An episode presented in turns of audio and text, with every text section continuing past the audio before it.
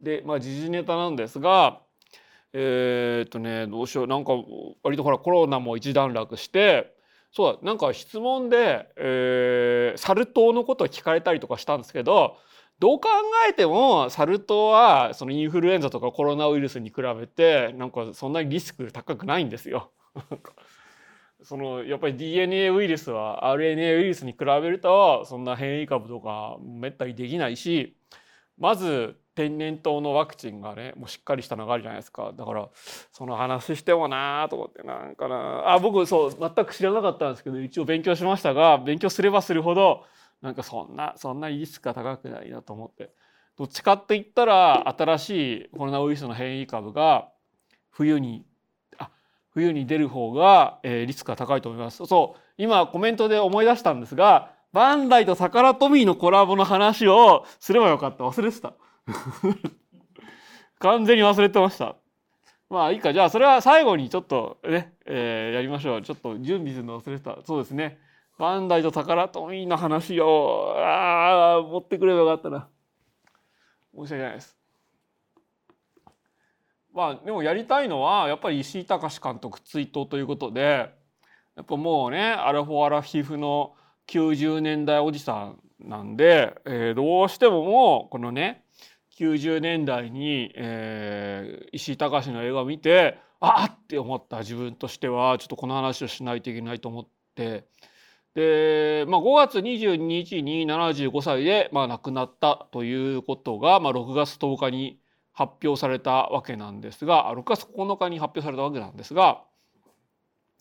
でまあいろんな人がツイートしてまして、まあ、まず竹中直人さんが、えー、ツイートコメント。でさらに、えー、杉本彩さんと川上舞子さんがコメントという、まあ、このメンツを見るとあやっぱり石井隆は偉大な仕事をしたんだなとかね思ったりもしました。あそうです、えー、まずですねこの石井隆さんは70年代とか80年代80年代まあ70いかにも70年代的な劇画を70年代末から80年代頭にかけて描いていたんですがエロいというかその本格的というか何て言うんですかねえー、殺伐としたエロって言えばいいんですかね。そのまあこういったいかにもその写実的な男と女が、えー、傷ついたまま出会ってで世間の中でこう、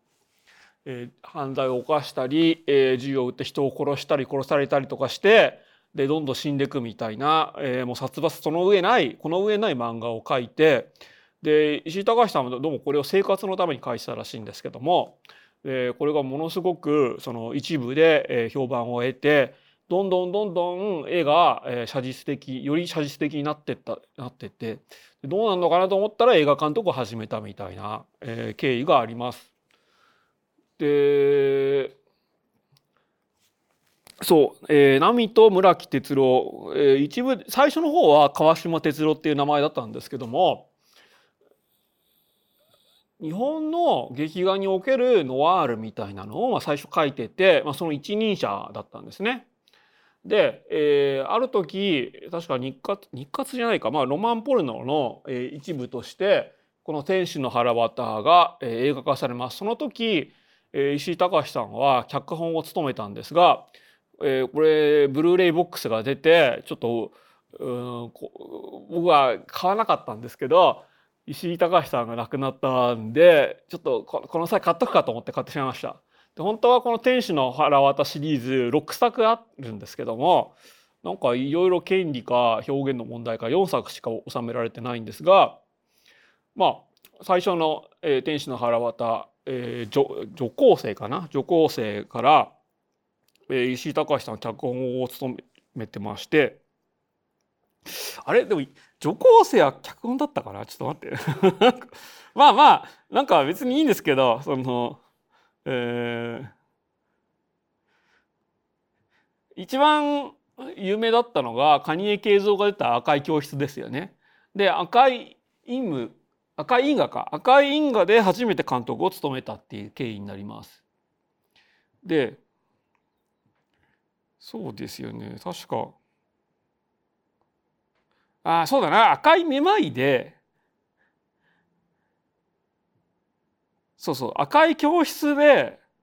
赤い教室赤い因果波で、えー、脚本を務めて。だからこのボックスは一応石井隆が参加した、えー、作品を、まあ、全部収めているということになります。ただなんかですね僕み、まあ、見てないんですけど天使の腹渡女高生か女高生が女高生天使の腹渡がなんかねその見てないんだけど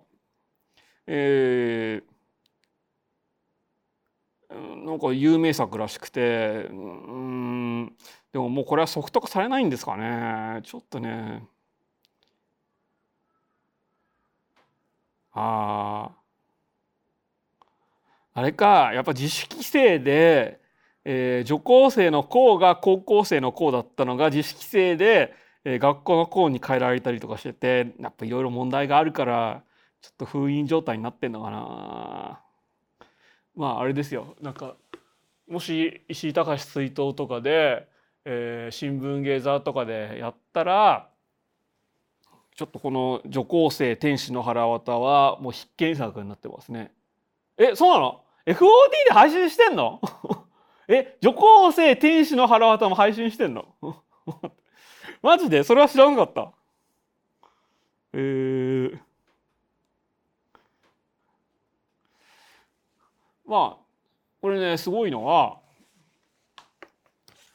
えっ、ー、と確かこの赤い自分その石井隆さんが監督を務めた、えー、赤いめまいか赤いめまいのところから、えー、竹中直人が、えー、俳優として参加してでそこで石井隆と、まあ、馬があったのか、えー、うまくいったのか、えー、ヌードの夜では主演を務めました。でここら辺が、えー、一一カルトお笑い芸人だった、えー、竹中直人が俳優として評価される、え時代に入っていくっていうことで、ね、もうこの「ヌードの夜」の時の竹中直人さんなんかね途中でちょっと確かに途中で髪切るような気がするんですけどもうねこの時はまだやっぱ髪があるわけですよ竹中直人さんは。僕も90年代はもっと髪がありました。でこれはねこうなんかガンガン切ってこう今やね、えー、ほぼほぼ坊主状態になってるわけですけどもあなんかねなんか竹中直人がまだ俳優になれない中体当たりでこう演技してでそこからなんか主演に抜擢されてどんどんどんどん評価を受けていくっていうのがね90年代でしたね。でその後、えー、5人でなんか一気にメジャーデビューみたいなことした感じでまあ一部ではこの前からどんどん評価されてたんですけどもであなんかやっぱ90年代は石井隆のその石井隆か北野武かっていう感じだったんですよ。そのえー、つまり邦画で、えー、バイオレンス映画を撮ってでそれなりにその見れる作品というか、えーまあ、心を打つ作品というのはなんかその2つっていうイメージがありました。で一方で北野武のその暴力描写っていうか、まあ、作風が徹底的になんかクールで冷たい感じがするのに対してなんか石井隆のその、えー、この映画の作風はすごいなんかそのジメジメしててでなんかみんな傷ついて血を流してる感じなんですよね。で実際映画を見るとそのあこれアニメアニメを アニメをアニメ作るの忘れてた。まあいいや。えっ、ー、とですね。これまあこのこのネオン管がいっぱい入ってるのは2000年代になって続編みたいなの続編っていうかリブートみたいな感じで作られた「えー、ヌードの夜愛や惜しみなく奪う」の一辺なんですがまあこれは再現したって言ってもいいんですけど、まあ、基本的にはこんな感じですよ。その、まあ、ジメジメして雨が降っている、えー、歌舞伎町の路上ででなんか傷ついた男と女が出会い、えーまあ、その雨が降る中に四冠越しになんかキスしたりセックスしたりしてでそのままなんか、2人とも、まあ、血を流しながらなんか死んでいくみたいな映画で、えー、なんかもうギャルせない話だったんですよね。で川越スカラ座のメールマガジンを、まあ、無料版を取ってるんですけどなんかねそこになんかすごい名文が載っててあのなんかゲストコラムで名文が載っててその一部ちょっと引用したいんですけど多分これね俺と同じか俺より5歳か10歳ぐらい年上の人が書いたと思うんですけど石井隆監督が亡くなったと。で、えー映画好きならば誰もが考えるであろうあの時代に戻りあの映画が見たいあの映画館に行きたい自分にとっての一番のそれは70ミリのスペクタルでもシネラマの大劇場でもなく多分ね石井隆は35ミリかひどい時は俺なんかビデオで撮ったような気もするんですけど、えーまあ、じめじめと雨の降り続く陰惨な昼間から吹きだまりのようなバス停の映画館で一日を過ごすこと冴えない毎日をやり過ごすために逃げ込むように飛び込む据えた匂いの映画館。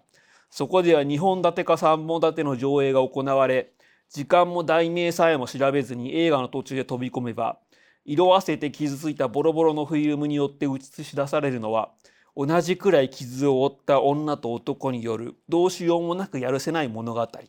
女の名はナミ男の名は村木。やがてスクリーンの中に悲しくも美しい雨が降るならばそれはきっと石井隆の映画に違いない。だから今は石井隆の映画を見たい。血と汗と雨の匂いを嗅ぎながらと。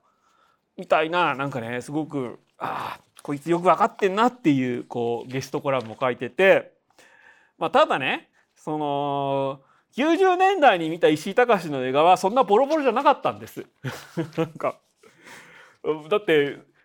ついこの間撮られたわけですからね。もうピッカピカのフィルムだったわけなんですけどもでもその頃からなんかなぜかバス映感は漂ってたんですよ。それは、えー、映画の舞台がバス映だったからなんですけどね。えー、でまあ世界観ですよね。石井隆の世界観がその映画で表す世界観が東京のバス停でで傷ついた男村木と傷ついた女奈美が出会いでなんかなんかねそのこう行き詰まった人生をこう一発逆転するためになんかなんかこうヤクザから金を盗んだり、えー、なんかこうなんだろう麻薬を盗んだりしようとするんだけど途中でうまくいかなくなってみたいなね。なんかね。まあ、えー、男と女が出会うっていうので、まあ、ファム・ファタールでノワール。と、えー、言ってもいいんですけどもなんか別に女の方に悪意はなくて、まあ、あるやつもあるか。このねヌードの夜は、えー、明らかに女の方に悪意がありましたからね。なんかまあでもあれか。でもそうでもないか。そうでもないやつもあるか。なんかそういうもうやりきれない感じがねすごく良かったんですよ。いかにもそのでそれが、えーまあ、石井隆さんが映画作り始めたのは、まあ、バブルの、えー、最盛期ぐらいからであるんですけども、えー、どんどんどんどんこう日本経済がバブルが崩壊して、まあ、日本経済が行き詰まってみたいなのと石井隆さんが映画監督として、えー、すごく名声を得ていくっていうのが、えー、まあ完全にシンクロしてたんですよね。えー、シンデモイが92年ヌードの夜が93年夜がまた来るが94年なんでもうこれは完全にシンクロしてますよね。でさらに、えー、まあ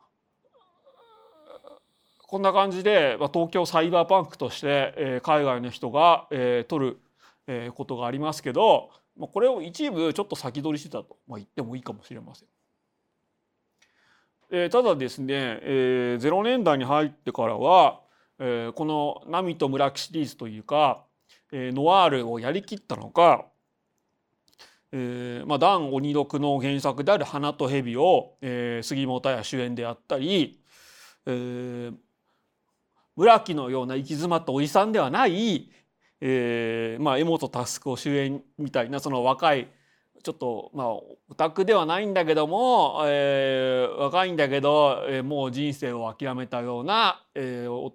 えー、若い男を主人公にしたフィギュアのあなたを作ったりと、えー、違う路線を始めたりもします。でこの中で「花と蛇」は大ヒットして、えー、まあ結局はノワールではあるんですけども、まあ、違う形で、えー、自分のやりたいことをやってってであなんかまあねその90年代は、えー、日本の、まあ、邦画における90年代のノワール。で0年代は0年代は SM なんか石井隆ちゃんと時代に応じて新しいテーマを見つけてしかもそれなりにヒットしてるんだなと思ったらじゃあ1000年代はどうするのかなと思ったらついにねこうヌードの夜のリブート版と言ってもいい「えー、愛や惜しみなくバウ」を同じ竹中直人主演でやると。でさらに、えー、5人の続編である5人サーガをやると。しかも5人サーガにはもう俳優を引退してたネズジンパチも引っ張ってくる。このえー、どうしようもなく人生に行き詰まってセリフもうまく言えないネズジンパチってもう明らかに90年代のこううナミと村木の、まあ、村木を村木を蘇ったみたいな、まあ、感じがするわけですよね。でああなんかすごいやっぱり石井隆年代に応じてもうほんとすごい作品ばっかり作ってくるんだなって思ったらこの「五人サガ」の後は、まあ、そんな音沙汰なくなんかなんかどうしてんのかなと思ったら、えー、まあ亡くなったと。で3年前から、えー、闘病生活したっていうことでで気がつけばもう石井隆さんも75歳。なるほどななんかそりゃそりゃ俺も47になってこう頭をはげるわけだなと思ったりもしました。いやというわけでぜひ皆さん、えー、これでこの訃報で石井隆さんを知った人は、えー、まあ映画を見てみるといいんじゃないかと思います。まあ別に何でもいいんですけど俺のおすすめはやっぱ「ヌードの夜」と「夜がまた来る」ですね。でその後5人見るのがいいかもしれません。割と5人はサクッと見れるんですけどそのちょっとねヌードの夜夜がまた来る5人みたいな流れが割とねすごく印象的だったんですよ。ちょっと最初の方のその流れで見ると、えー、すごくぴったりくると思います。で別にそんなの気にしないよっていう人はいきなりフィギュアのあなたとかいきなり花と蛇とか見てもまあそれはそれでいいかもしれません。というわけで。そうでねどうなんですか？僕最近そういえば最近三池隆の映画とか見てないんですけど三池隆とかも人知れず闘病生活とかに入ってたらどうしようとか思うんですけどどうなんですかね？なんかでも映画監督ってこう常に企画を温めつつ、えー、全然ねこうそれがものにならなかったらもうはためから見るとぽかぽっかりそのフィルモグラフィーが空いちゃうわけじゃないですか。でも本人としてはずっと頑張ってるみたいなのがあったり、えー、もしくは闘病生活に入ってたりみたいなのがその外から見るともうわけわかんないですよね。どうなんでしょうちょっとドキドキしますね。なんかねでそうだ。でさっきね石井隆か、えー、北野武かとか言ったんですけどそういえば三池隆も90年代のねあのバイオレンス映画の機種だったわけですよ。まあ三池隆はバイオレンス映画というよりは V シネだったわけですけど。えあやってた？えモグラの歌2三池隆だったっけ？えそう？モグラの歌2って三池隆だった？ちょっと待って。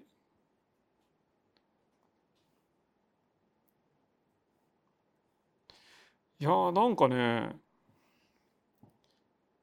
あーそっか。妖怪大戦争ガーディアンとかやってたか。そっか。俺初恋が最後かなと思ってたらそんなことなかったね。ああれか。あの日曜か。日曜の秘密戦士ファントミアージュとかポリス戦士ラブパトリーナで忙しいのか。あーそっか。そっかそっか。じゃあ三毛隆さんは全然健康でね。頑張ってると。空手教室で健康になってるっていうことで。そうだった。そうだった。妖怪大戦争ガーディアンズを見よう見ようと思ってなんか見れてなかった。そうだった。かりました。じゃあ全然大丈夫です。そうだね。ウルトラマックスのイベントでしたね。そうですね。はい。じゃあ次いきます。じゃあ最近の映画ということでえー、あそうですね。新しいヌードの夜見るでも全然いいと思いますよ。えーと、じゃあまずはククルス・ドアンの島からやりますか。せっかくアモイさんも書いてくれましたし。でえっ、とああモグラの歌ファイナルああなるほど。じゃあ三池隆はもう全然大丈夫なんだ。はい。えー、でクルーズ・ドアンの島を見に行きましてで僕ちょっとねこれ不思議だったんですよ。なんで今更ククルス・ドアンの島が2時間ぐらいの映画になるのかと。でそういえばねありましたよそのガンダムエースでこのククルス・ドアンの島っていう、えー、なんかガンプラを売るための漫画がありました。でこれ結局その MSV を売るための漫画だと僕は理解してたんです。つまりククルス・ドアンがあの島に行ってあの子供を守る生活をする前までにそのジオン軍を脱走してえー、子供と一緒に生活する前は、えー、ジオン軍の特殊兵器、えー、開発、まあ、テストパイロットとしていろんななんかこうとんでも兵器に乗ってでそこでブイブイ言わせてたんだけどみたいなそのプレイストーリーをやると。でいろんな特殊兵器が出てくる特殊モビルスーツが出てくるんでそれで MSV もプラモ売りますよみたいな話でえこれをアニメ化すんのかな？でもそんなわけでもないよなと思ってたんですよその安彦義和がやるんなると。で実際そうでどういう話かっていうと、えー、ガンダムの確か、えー、14話14話ですよね14話のクールス・ドアンの島を、えー、しっかり2時間にリメイクすると。でもうみんなご存知の通りクールス・ドアンの島といえば作画崩壊が有名であ15話か作画崩壊が有名でこう一時期はみんなププって笑うようなね、えー、お話でで劇場版でもカットされてたんですけどただ安彦先生としてはもうこれ話はすごくもういい話だと。で実際見てみると安彦先生がもうやりたいこともよくわかります。まず子供がもう増量されててで、えー、このククルス・ドアンは脱走というよりはそのなんかやりたいことがあって、えー、あの島に残ってるという形になってました。で仮にねその「ガンダムオリジン」というテレビアニメが、えー、今放送されてて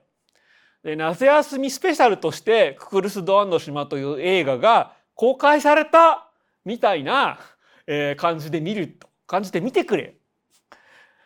と思ってまあ見るとすごくよくできてる映画でしたねなんかね。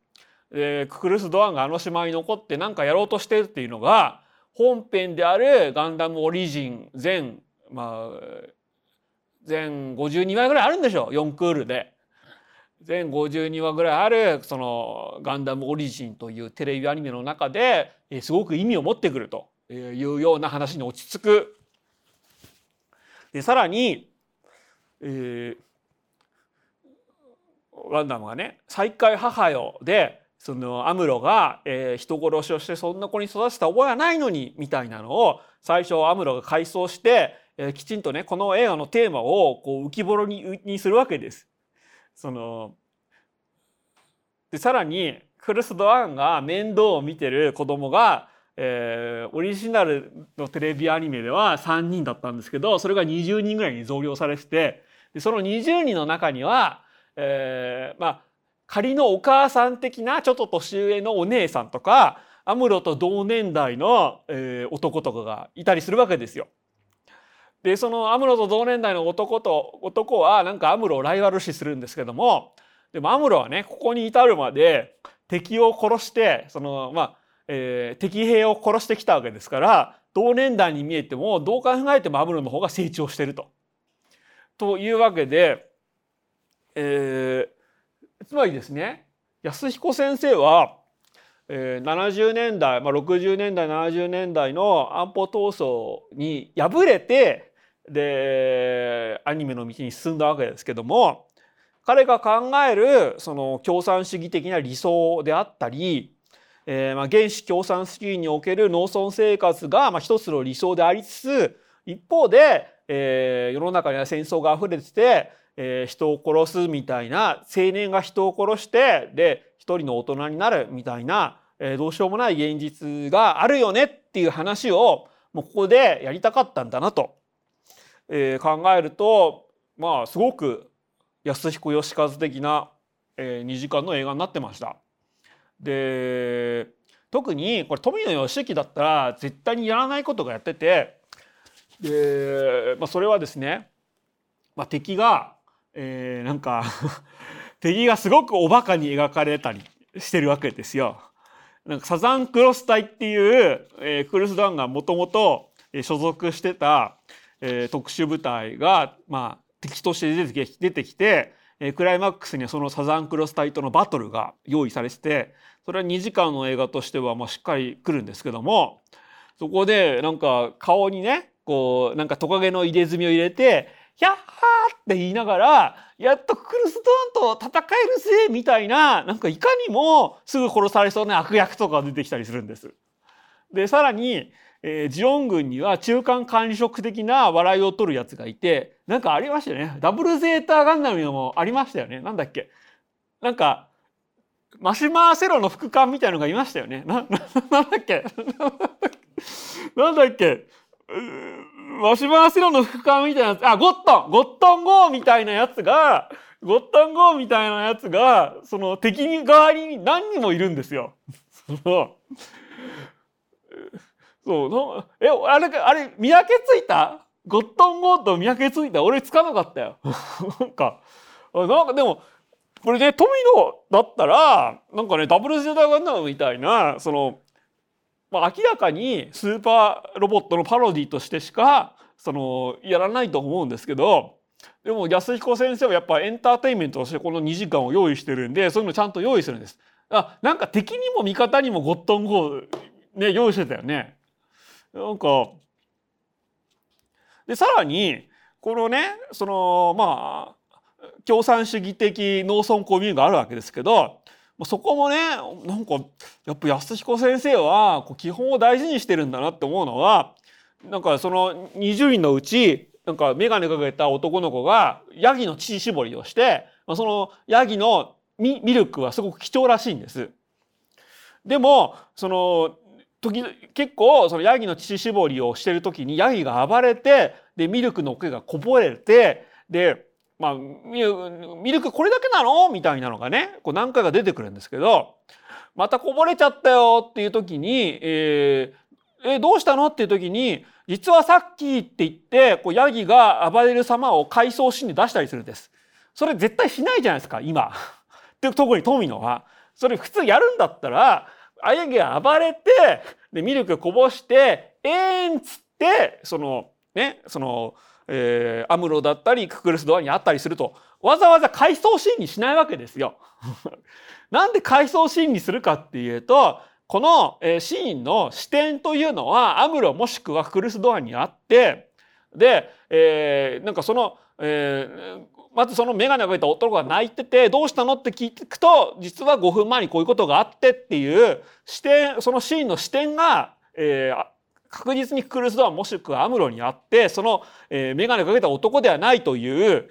そのこれはドキュメンタリータッチではなく、えー、ななんだろうその夜7時とか8時にのテレビのゴールデンタイムでやるそのアニメ名作劇場なんですよっていうやり方じゃないですか。なんかでもそれってやっぱりね70年代のこう文脈で今は絶対そういうのやらないんですけど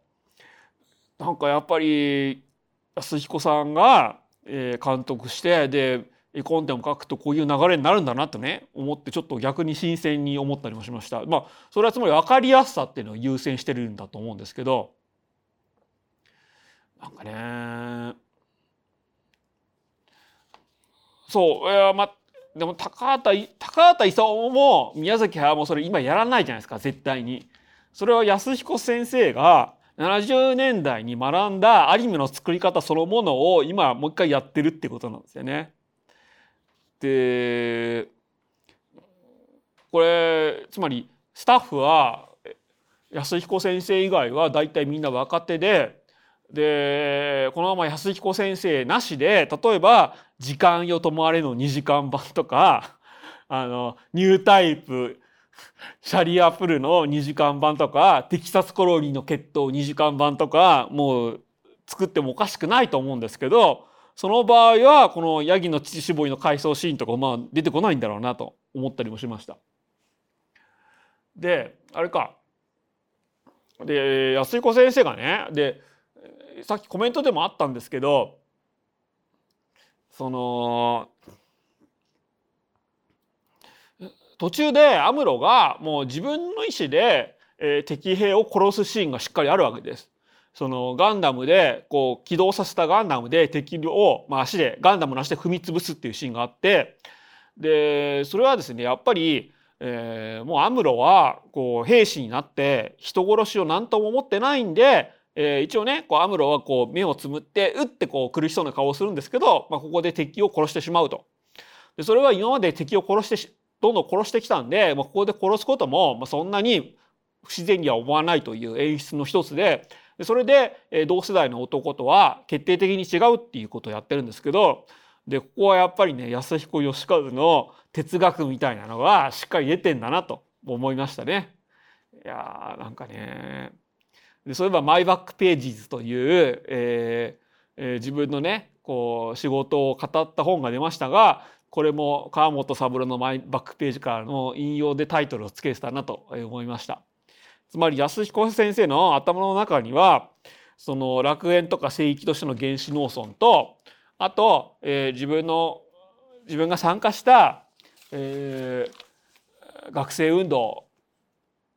まあその反戦運動っていうのがもうしっかりこう頭の中に残っててそれが安彦先生のシーンになっててで戦争というものに参加すると必ず人間はこうなるということをえー、この2時間のエンターテインメントであってもやっぱここでは描くんだなと思いました。で、まあ、一方でね一方でこういうサザンクロス隊みたいなしっかりしたねこう敵役っていうのを出してこれとの決闘をクライマックスに持っていくっていうエンターテインメントをもう忘れてないわけですよ。これ今の富野絶対やんないですよね。なんかそう G のレコンギスタでもこんなオリジナル舞台とか出さないしこれねそのザクなのにホバー起動するのは CG だとホバー起動の方が描きやすいからっていうただそれだけの理由しかないと思うんですけど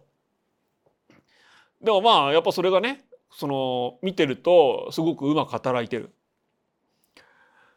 であとはそのこれか。でやっぱクライマックスはガンダムと、まあ、敵のねこう隊長のザクとの一騎打ちになるわけですけどえー、ここでその春日太一さんがその、えー、この時代劇入門のその特別文新書時代劇入門の巻末に富野義行に、えー、ガンダムにおける、えー、剣撃の、えー、極意チャンバラインスの極意っていうものをインタビューで聞くっていうのがあってでこれが割と衝撃的で、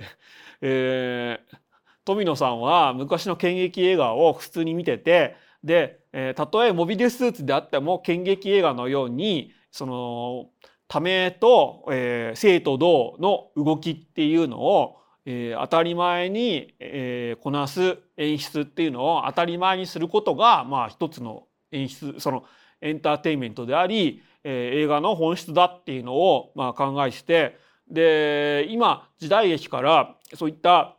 剣劇のその演出の極意みたいなのが失われてしまったんで、えー、それを引き継いでるガンダムにおける富の演出っていうのが割と際立ってくるというのがこの春日さんのそのこの新書の一番最後における用紙だった用紙だったわけですけども、えー、それを安彦義和もこの、えー、クルス・ドアンの島のクライマックスでやってます。このクルス・ドアンの島での最後えー、二刀もうまずね最初の戦いで、えー、ビームライフルを捨てちゃうっていうのからしてもううまくいってるんですけどうまくいってるっていうかあこの映画ではちゃんとチャンバラをやろうとしてるんだなって思うんですけどで最後二刀流のガンダムとなんか歴戦のえベテラン隊長とかこう一騎打ちで決闘する。でアムロが明らかにパイロットの技量としては劣るんだけども、えー、血のりを生かして勝つっていうところがなんかすごく考えられた演出をしててやっぱこの安彦義和や富野義行の世代ではえー、こういった剣撃のクライマックスっていうのを最後に用意するしてでしかもそこがうまいっていうのは、まあ、一つの基本的な技量なんだなとね思ったりもしました。あ僕は春日さんには全くブロックされてないです。いやまあでもこのねでもこのククルス・ドアの人も別に縦師がつけてるわけじゃないんでしょ？どうなんだろう？縦師がいたらまあすごくこううまくいってんの納得だなって思うんだけど立師がいるわけじゃなくて安彦義和自体がこのアクションシーンを演出してるんじゃないの？なんかえっ、とねオビアン・ケノービーのことについて後で言いますがまあ本当にオビアン・ケノービーもこのククレス・ドアンの島のチャンバラ演出を見習ってほしいよね。なんかすげえうまくいってんなと思うんですけどでそれはやっぱりこの年代の監督たちがずっとその時代劇とかチャンバラ映画を見ててでそれがまあ今の世まで引き継がれてんだなってね思ったりもしました。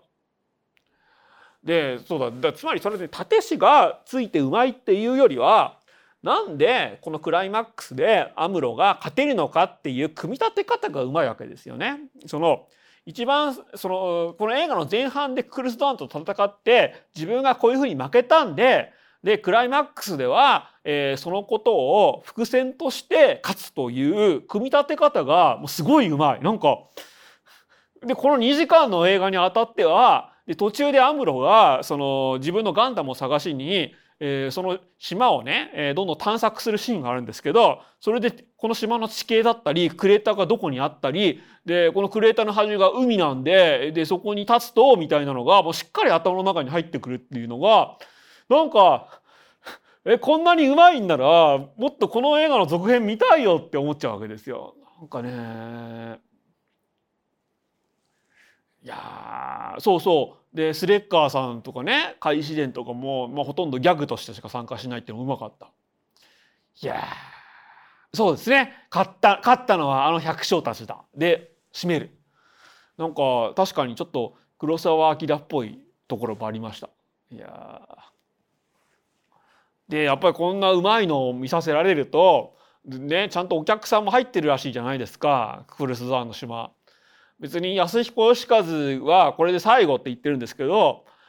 でも実質的な監督である、まあ、今西隆とか寿司とかを、え監督にしてこのね、えー、時間よ止まれ2時間版鉄の鉄のなんだっけ鉄のカンバか。これいつも漢字が読めなくなっちゃうんですけど。鉄の看板2時間版とかねこうやってもいいんじゃないかって思うんですよね。これ思わず俺鉄の看板昔ガンダムエース買った頃連載読んだんですけど、えー、もう一回単行本で買ってこう読み直したりしてやっぱこれ2時間にして映画にしてもいいのになとかね思ったりもしました。えー、いやそうそうでやっぱりねこれはこれで面白いしハサウェイの鈴木も違う作風で面白いしでねいやーなんかもうガンダムはあと100年戦えるよねって感じがします。このね水星の魔女もね水星の魔女もあれじゃないですかこうまさか学園ものとは思わなかったんですけど「ハリー・ポッターガンダム版」って考えるともうこんなのもう負けない絶対負けないコンテンツじゃないですか。ハリー・ポッターガンダム版もうあんなのもう、もう、もうみんな見ますよ。そうそう。でね、これ特別料金なんで1900円で、いつもね、俺これ夜9時に行って、こう、レートショーで割引されるのかなと思ったら全然割引されなかった。でも、おっさんは1900円でも全員見るんです。もう、もうこんな、こんな価値コンテンツ全然ないです。もう他には全くないですよ。昔ね、スター・ウォーズとか、ジュラシック・パークとか、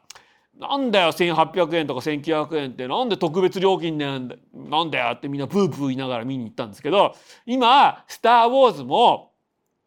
MCU もジュラシック・パークも特別料金絶対しないじゃないですかみんなブーブー文句言うから。でもガンダムだけはもう文句言いながらもおっさんを見に来るんです。もう舐められてるんです。ガンダムファンは。ガンダマーは舐められてる。で、水星の魔女ももう絶対絶対もう俺みたいなおっさんはブーブーブーブー文句言うんですけど今の20代とか見るんです。ちゃんとそういうふうに作ってあるから。もう勝ち勝ちですね勝ち。いやー。もう楽しみだな水星の魔女。でもねあれか。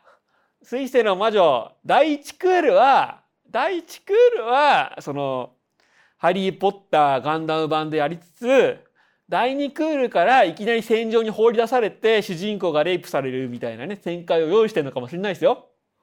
ね、まだわかんないです。まだ水星の魔女面白いかもしれない。面白い可能性まだある。ね。どうでしょう皆さん。どどう思います？僕はまだ水星の魔女に希望を持ってますよ。大丈夫かな？大丈夫かな？はい、はい。ね、えー、ちょっとこれだけは話さないとということで、えー、っとこれうまく画像を小さくするの忘れたんですけど なんか、えー、ニューオーダーを見に行きましたがもうこれはもう本当に面白かったです。でも都内で単館公開だったんですけどいや単館公開がもったいないぐらいでほらえ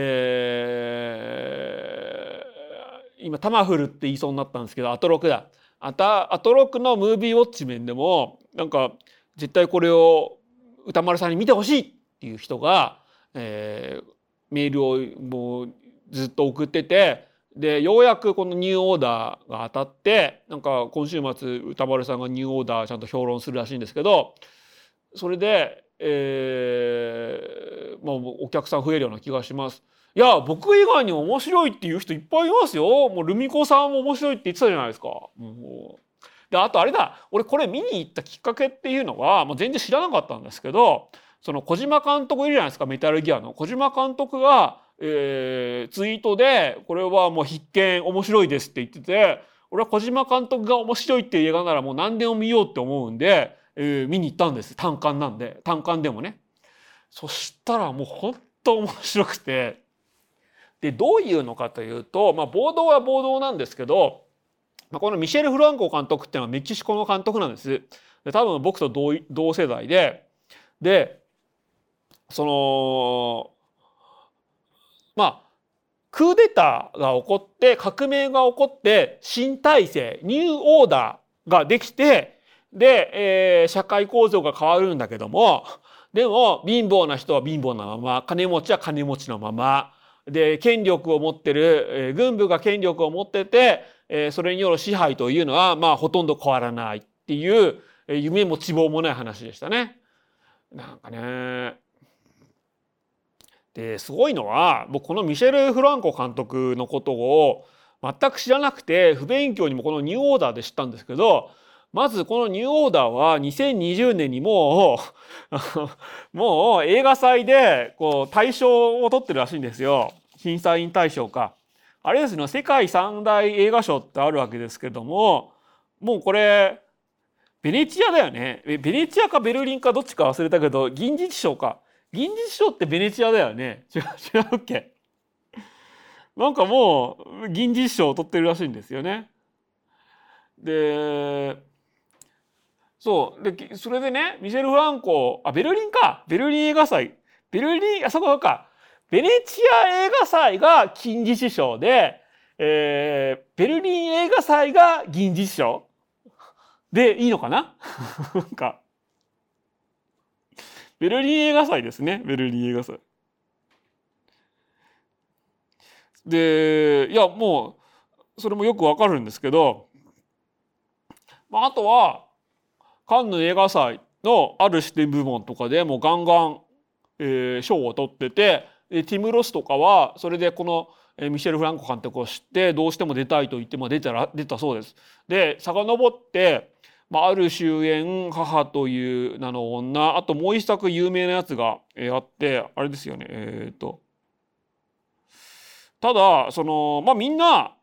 基本的にはそのヒューマンドラマとして、えー、描いててでメキシコの格差社会をテーマにはしているんですけども基本的にはその、えーまあ、登場人物というかキャラクターに何らかの哲学なり、えー、一つの、まあ、社会の問題なりを、えー、シンボライズさせてで一つの、えー、偶意として描くみたいなのを、えーまあ、3作続けてやってきたと思うんですけどあともうそかもう一つは父の秘密でしたね。でこのニューオーダーはちょっと今までの3作と作風が全然違うと思うんですよ。で最初はねちょっと同じかなと思うんです。そのまあ一つのね暴動が起こり、えー、今革命が起こりつつあるっていうのを冒頭で暗示するんですけども一方で、えー、主人公であるマリアンっていう女性は、えー、メキシコでのその金持ち、えー、そう富裕層に属しててで結婚パーティーでうひゃうひゃ言ってると。でも、えー、そこのお手伝いさんとして昔勤めてた、えー、おじいさんの奥さんが病気になってでその手術代っていうのをそうなんとか、えー、渡さないと、えー、なんか死んでしまう。でも周りのねそのお母さんとか、えー、自分の夫とかはそんなお手伝いさんの家族がなんか困っててももうしょうがないよみたいな冷たい態度なんだけど主人公のマリアンだけはちょっと見捨てられなくてなんとかお金をかき集めて届けようとすると。ででそれでね、えー、マリアンは自分の家を出てで暴動がある町をこう突っ切ってそのおじいさんにお金を渡しに行こうとするんだけどもでもうそのお金も足りなくて、まあ、でもそのなんとかして病院に入院させようとしに行くんだけどもその合間に自分の家ではその なんか今までねこうこき使われてたお手伝いさんがこの暴動に乗じて、えー、こう反乱を起こしてであじゃあこれでこのマリアンっていう女性はなんかいいことをしたから助かったのかなそういうなんかいいことをすると命が助かりますよみたいななんかいい話なのかなって思いきやもう全然そんなことないっていう映画なんです。なんかちょっとびっくりしました。なんかそういういいことすると自分に返ってくるよみたいな映画かなと思ったらもうそこから夢も希望もない地獄巡りが始まるんですマリアンの。とねこの「パージ」っていう映画があったじゃないですか。でこの「パージ」ですらなんかあちゃんとちゃんとなんかそのなんかねちゃんとこう話を組み立てて希望があるようにしてたんだなって思うんですけどどっちかっつうとまあでもまだ狩猟の餌食の方がねその、えー、偶意性がありますよ。その、まあ、カルテルランドみたいなドキュメンタリータッチでもう一切の偶意性なく、えー、権力を持った人は最後まで権力がある。で金持ちは金持ちのまま貧乏人は貧乏人のままそして金持ちでも なんか運が悪いと死ぬっていう映画でした。でそれがお前らの生きてるこの現実ででちゃんと選挙に参加したり民主主義社会で、えーちゃんとね政府とか権力とかを監視しないとこんな風になっちゃうんだよっていうディストピアを2時間見せ続けられるというすごくきつい映画でなんかええっていうもうこんなすぐ主人公がレイプされたり撃ち殺されたりするのっていう映画でしたね。いやーよかった久しぶりに俺こんな映画見ました。あそっか2時間もないのがすごいんだ。86分か。えこれはこれはネタバレじゃないです。これはネタバレじゃないです。もっとすごいこと起こります。いやなんかでもこれすごいのは革命が起こるとまたねちょっと体制が変わって世の中が一瞬いい方向に行くのかなって思うじゃないですか。全然そんなことないんですよね。でなんか貧乏人は貧乏人のままでまたゲーテッドシティみたいなのがこうしっかりできてでお手伝いさんとして働きに行く時にすごい厳重なセキュリティを通ったりなんかそのバスの中で、えー、消毒の液とかをまかれたりとかするんですよ。なんかねすごい話でしたねだからでもなんかいかにもそういうのってありそうじゃないですか。でメキシコまあメキシコは北米と南米の中間かもしれないですけど特に南米では歴史的にまあ何回もクーデターが起こり、まあ、体制の転換みたいなのが起こりなんで、えー、途中でその一つのその状況を伝えるシーンとして街中で革命が起こってで死体がゴロゴロ転がってる中、えー、軍隊が生き残りをもうしっかり、えー、後始末しようとして、えー、生き残りをどんどん殺すっていうみたいなシーンが出てくるんですけどなんかそういうシーンのリアリティといったらもう全くなかったですね。あそうですね確かに「トゥモローワールド」トゥモローワールドにつな連なるディストピアを描いてたんですけどトゥモローワールドの方がまだ希望がありましたよね。なんかね。いやびっくりしましたね。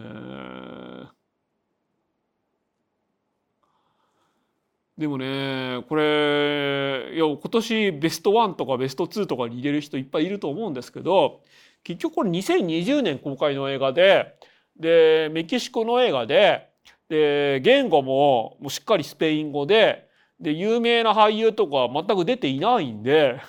日本での公開がこれだけ遅れてしかも単館公開ってもよくわかるんですけど ちょっとこれもうちょっと早めに見たかったなって思いましたね。で今見るとあこれウクライナで起こってることに重なるんですけどそれを予期したと言ってもいいかもしれない。だって今ウクライナだと1日200人死んでるっていうじゃないですか。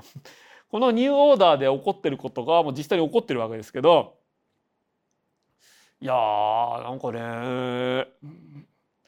びっくだつまりニューオーダーで起こっででまたそのニュー「ニューオーダー」という映画で新体制はできてるんですけど新体制ができないままダラダラダラダラ進んでるっていうのが、まあ、今のウクライナだと思うんですよね。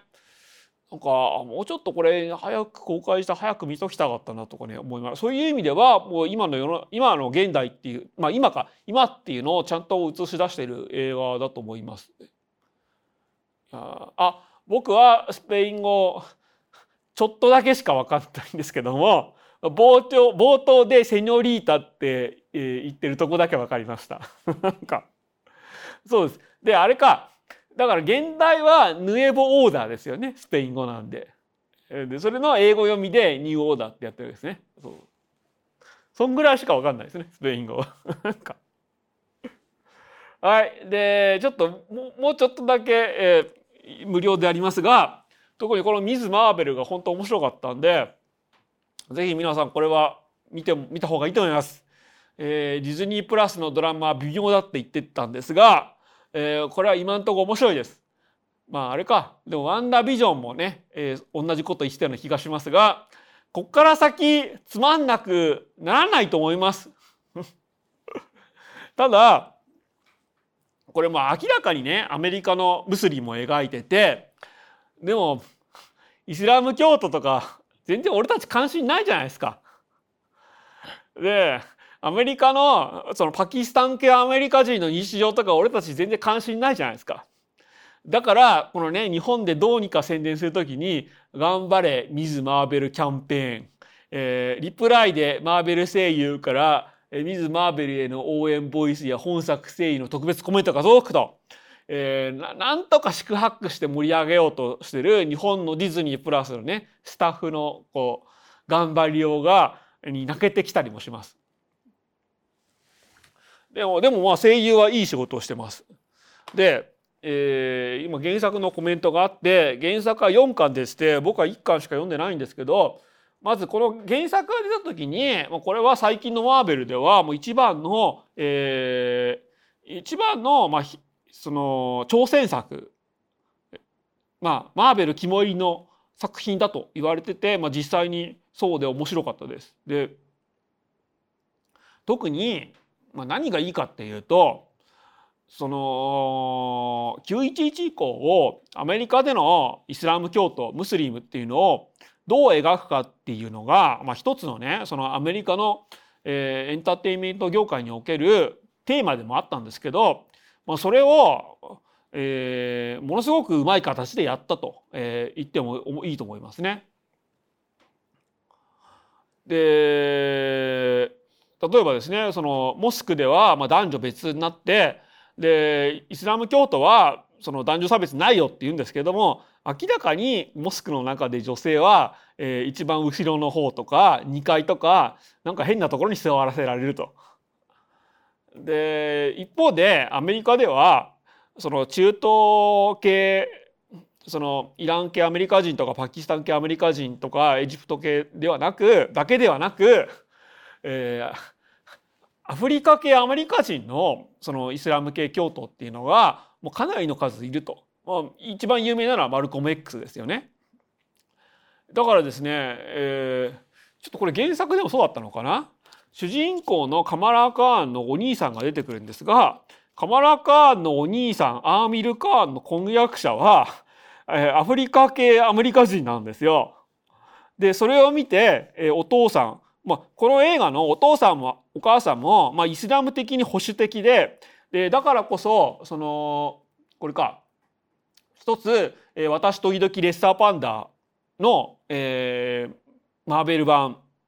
え、最大の敵はえー、女性主人公にとっての最大の敵はお母さんで、えー、自分を縛ろうとするお母さんとの戦いっていうのが、まあ、一つあると言言ってるんですけども、まあまあえー、それを引き継いではいるんですが、えー、一方でそのアフリカ系アメリカ人の女性と結婚する、えー、おとお兄さんのことを称賛したりもするんですよね。でそれは進歩的な、えー、ムスリムだということで。で第2話ではまあ、彼らはそのパキスタンの分離独立っていうのがま過去にあってそれが、え、おばあさんとひいおばあさんの間での、え、一つのなんかシークレットとしてあってその時に伝わった、え、バングル、ま、腕輪みたいなバングルがその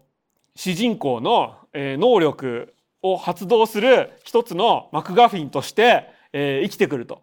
でそれがまあ多分第3話か第4話で明かされると思うんですけどつまりそのインドっていうのはインドとパキスタンっていうのは昔一つの国だったわけですね。昔つってもそんなすごい昔のことではなくもう100年100年前までそうだったんですけどだからそのガンジーとしてはインドとパキスタンは一つの国としてイギリスから独立させたかったわけですけどもどうしてもヒンズー教徒とイスラム教徒がその別の国に俺たちはそれぞれ別の国にしたいということで、え別の国になってしまったと。でガンジーは死ぬまでそれをま悔いていたということが残っています。でもそんな パキスタン人もアメリカに来るとボリウッド映画が大好きなんですよ。でそれは実際パキスタン人もそうだと思うんですがこれ面白いですよね。そのそのインド系アメリカ人もパキスタン系アメリカ人も両方をボリウッド映画が大好き。でこの映画ではもうシャールク・カーンがもう最高のそのボリウッド俳優だと。でさらにエターナルズではキンゴっていう人が出てきましたよね。でキンゴは、えー、つまりエターナルズの一員でで、えー、どんどんどんどんキンゴお父まあえ永遠に生きてるのがキンゴなそのエターナルズなわけなんですけども、えー、どんどんどんどんキンゴの一家は子供を作ってその子供に、えー、子供もそのスター俳優を継ぐみたいな、えー、ふりをして世間の目をごまかしてると。えー、松本幸四郎みたいな一族ということでこうボリウッドのスター俳優みたいなことをしてるというんですけどここでキンゴの名前を出すことで、えー、そのちょっと MCU のねこう設定もちゃんと拾ってるっていうのはねやっぱ良かったですね。であと第2話ではイスラム教のお祭りであるイードっていうのが出てきてでそこでそのな、えー、カマラカーンの親友であるナキアっていうのが、えー、女ダテラに、えー、モスクの理事長の選挙に出ようとしててそこで票集めをしようとしてるんですけどつまりそのイスラム教ではその一夫多妻制でで女性っていうのがまあ明らかに差別されてるわけなんですがでもアメリカでは男女平等なんで女性だてらに、えー、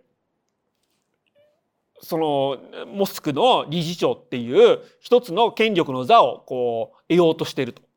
でそれがそれはイランでもパキスタンでも無理だけどアメリカならできるということで、まあ、進歩的なアメリカムスリムであるナキヤの、まあ、自己実現というのが一つのサイドストーリーとして出てくると。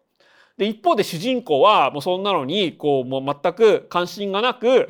えー、イケメンとの恋愛っていうのに熱中してるんだけどそのイケメンも、えー、多分インド系でパキスタン系のアメリカ人ではなくなんか過去にいろいろありそうだっていうのが2話目で出てきたっていうのが面白いとこなんですけどそこがねそこがうまいしで特にですねジェネレーション X のっていうこう、えー、のジャンルがあるじゃないですか音楽で。であジェネレーション Z かジェネレーション Z の、まあえー、曲をサブタイトルに使ってて 1, 1話目がジェネレーション Y でで特に音楽の使い方がなんかもうむちゃくちゃうまくて多分これね今のねジェネレーション Z の音楽をもうずっと使う最後までずっと使うと思うんですけどもう本当にうまくできてました。でやっぱりこれはその例えばゴールデンカムイでアシリパさんが新しい時代の新しい女なんだ新しい兄の女なんだって言ってこう自己実現を図るというのが、まあ、一つのストーリーとしてありましたけどそれをねアメリカムスリムとして、えー、やっていくっていう話が、まあ、このドラマ版ミズ・マーベルなんだなと、えー、思いましたね。でそれをディズニーお得意のなんかキラキラ青春ムービーとしてやっていくっていうのがそのすごく考え抜かれててテーマとしては割と深刻なものがあるんですけどもでも、えー、作風としてはもうめちゃめちゃキラキラしてるというのがまあ、ディズニーである理由なんだなと思いましたしでこれこそ、まあ、みんなが見て面白いと思える作風でもあるということでねなんかすごくよくできてんだと思いました。ただ一方でテーマとしてはそのブラックパンサーであったりシャンチーであったりワンダービジョンであったりっていうような、えー、いろんなねこう世界中の人種がアメリカに来て、まあ、そこで、えー、自己実現を図るっていうものの、えー、一つなんだなと思いましたね。そうですね。で今ブルーノ君が嫉妬に燃えているんですけどそのブルーノ君もねちゃんと人種的に考えられてましたねうまいですね。ブルーノ君はねそのつまり全く頭の中に人種差別とかもゼロででカマラカンでルッキズムもゼロで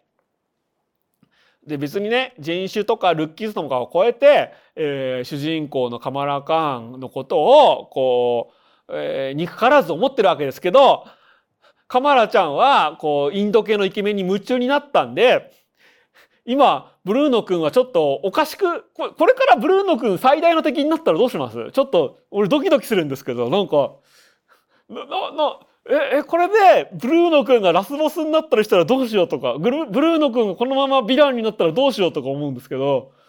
どうなんでしょう？ちょちょっとねブルーノ君が心配ですよね。ねえちょっとねこれ今もう目が離せないです。ちょっと水曜日に。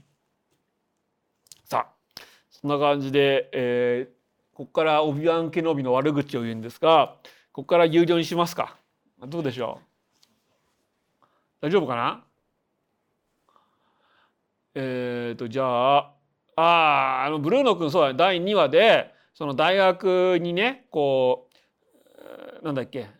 大学に無料で進学できるよって言ったんですけど MIT じゃなくてそのカリフォルニア工科カルテックだっつってましたよね。だから MI そのスパイダー組とはちょっとは会えないわけですよ。このままだと。でもどうなんだろう？会うのかな？そこもねちゃんとそのスパイダー組と合わないようにカル MIT じゃなくてカルテックにしてると思うんですけどどうなんでしょう？ここから MIT に行くことになるんですかね？どうなんでしょうね？じゃあ大丈夫かな？じゃあ、えー、次回はですね、えー、7月11日に中元祖中二病コンテンツとしてのバスタードを放送しますのでお楽しみにでこのまま入っても全然損しないで、えー、じゃあひとまずひとまずさようなら。